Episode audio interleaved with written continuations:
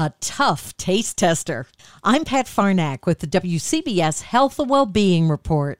The Blue Zone's American Kitchen Cookbook is a fabulous new take on how people are eating a healthy plant based diet here in America. Author Dan Buettner says the emphasis, though, is on taste, and that's why his dad was the taste tester. You know, I have a wonderful Blue Zones dad and to spend time with him. But also, he grew up on a farm in uh, Minnesota eat meat and potatoes. Now, Blue Zone's American Kitchen is plant based because that's where the real genius of cooking comes in. But if my dad, Meat and Potatoes Raj, gave it the thumbs down, the recipe did not make it into the book. So these are all sort of meat eater certified, and um, that was an important litmus test. The subtitle 100 Recipes to Live to 100. The entire interview at WCBS880.com slash health. I'm Pat Farnack, WCBS News Radio 880.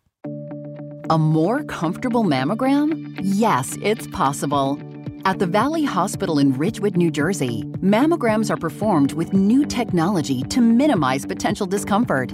Discomfort that often keeps some women from getting screened. But for a more comfortable mammogram, Valley uses SmartCurve, a contoured surface that mirrors the shape of the breast and all mammograms at Valley are now conducted with SmartCurve. If you're age 40 or older, an annual mammogram is an essential part of your overall health and wellness.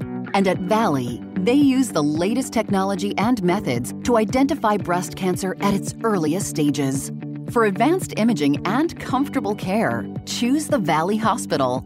For more information on SmartCurve or to schedule your next mammogram, call 201 447 8200 or schedule it online at valleyhealth.com slash mammogram.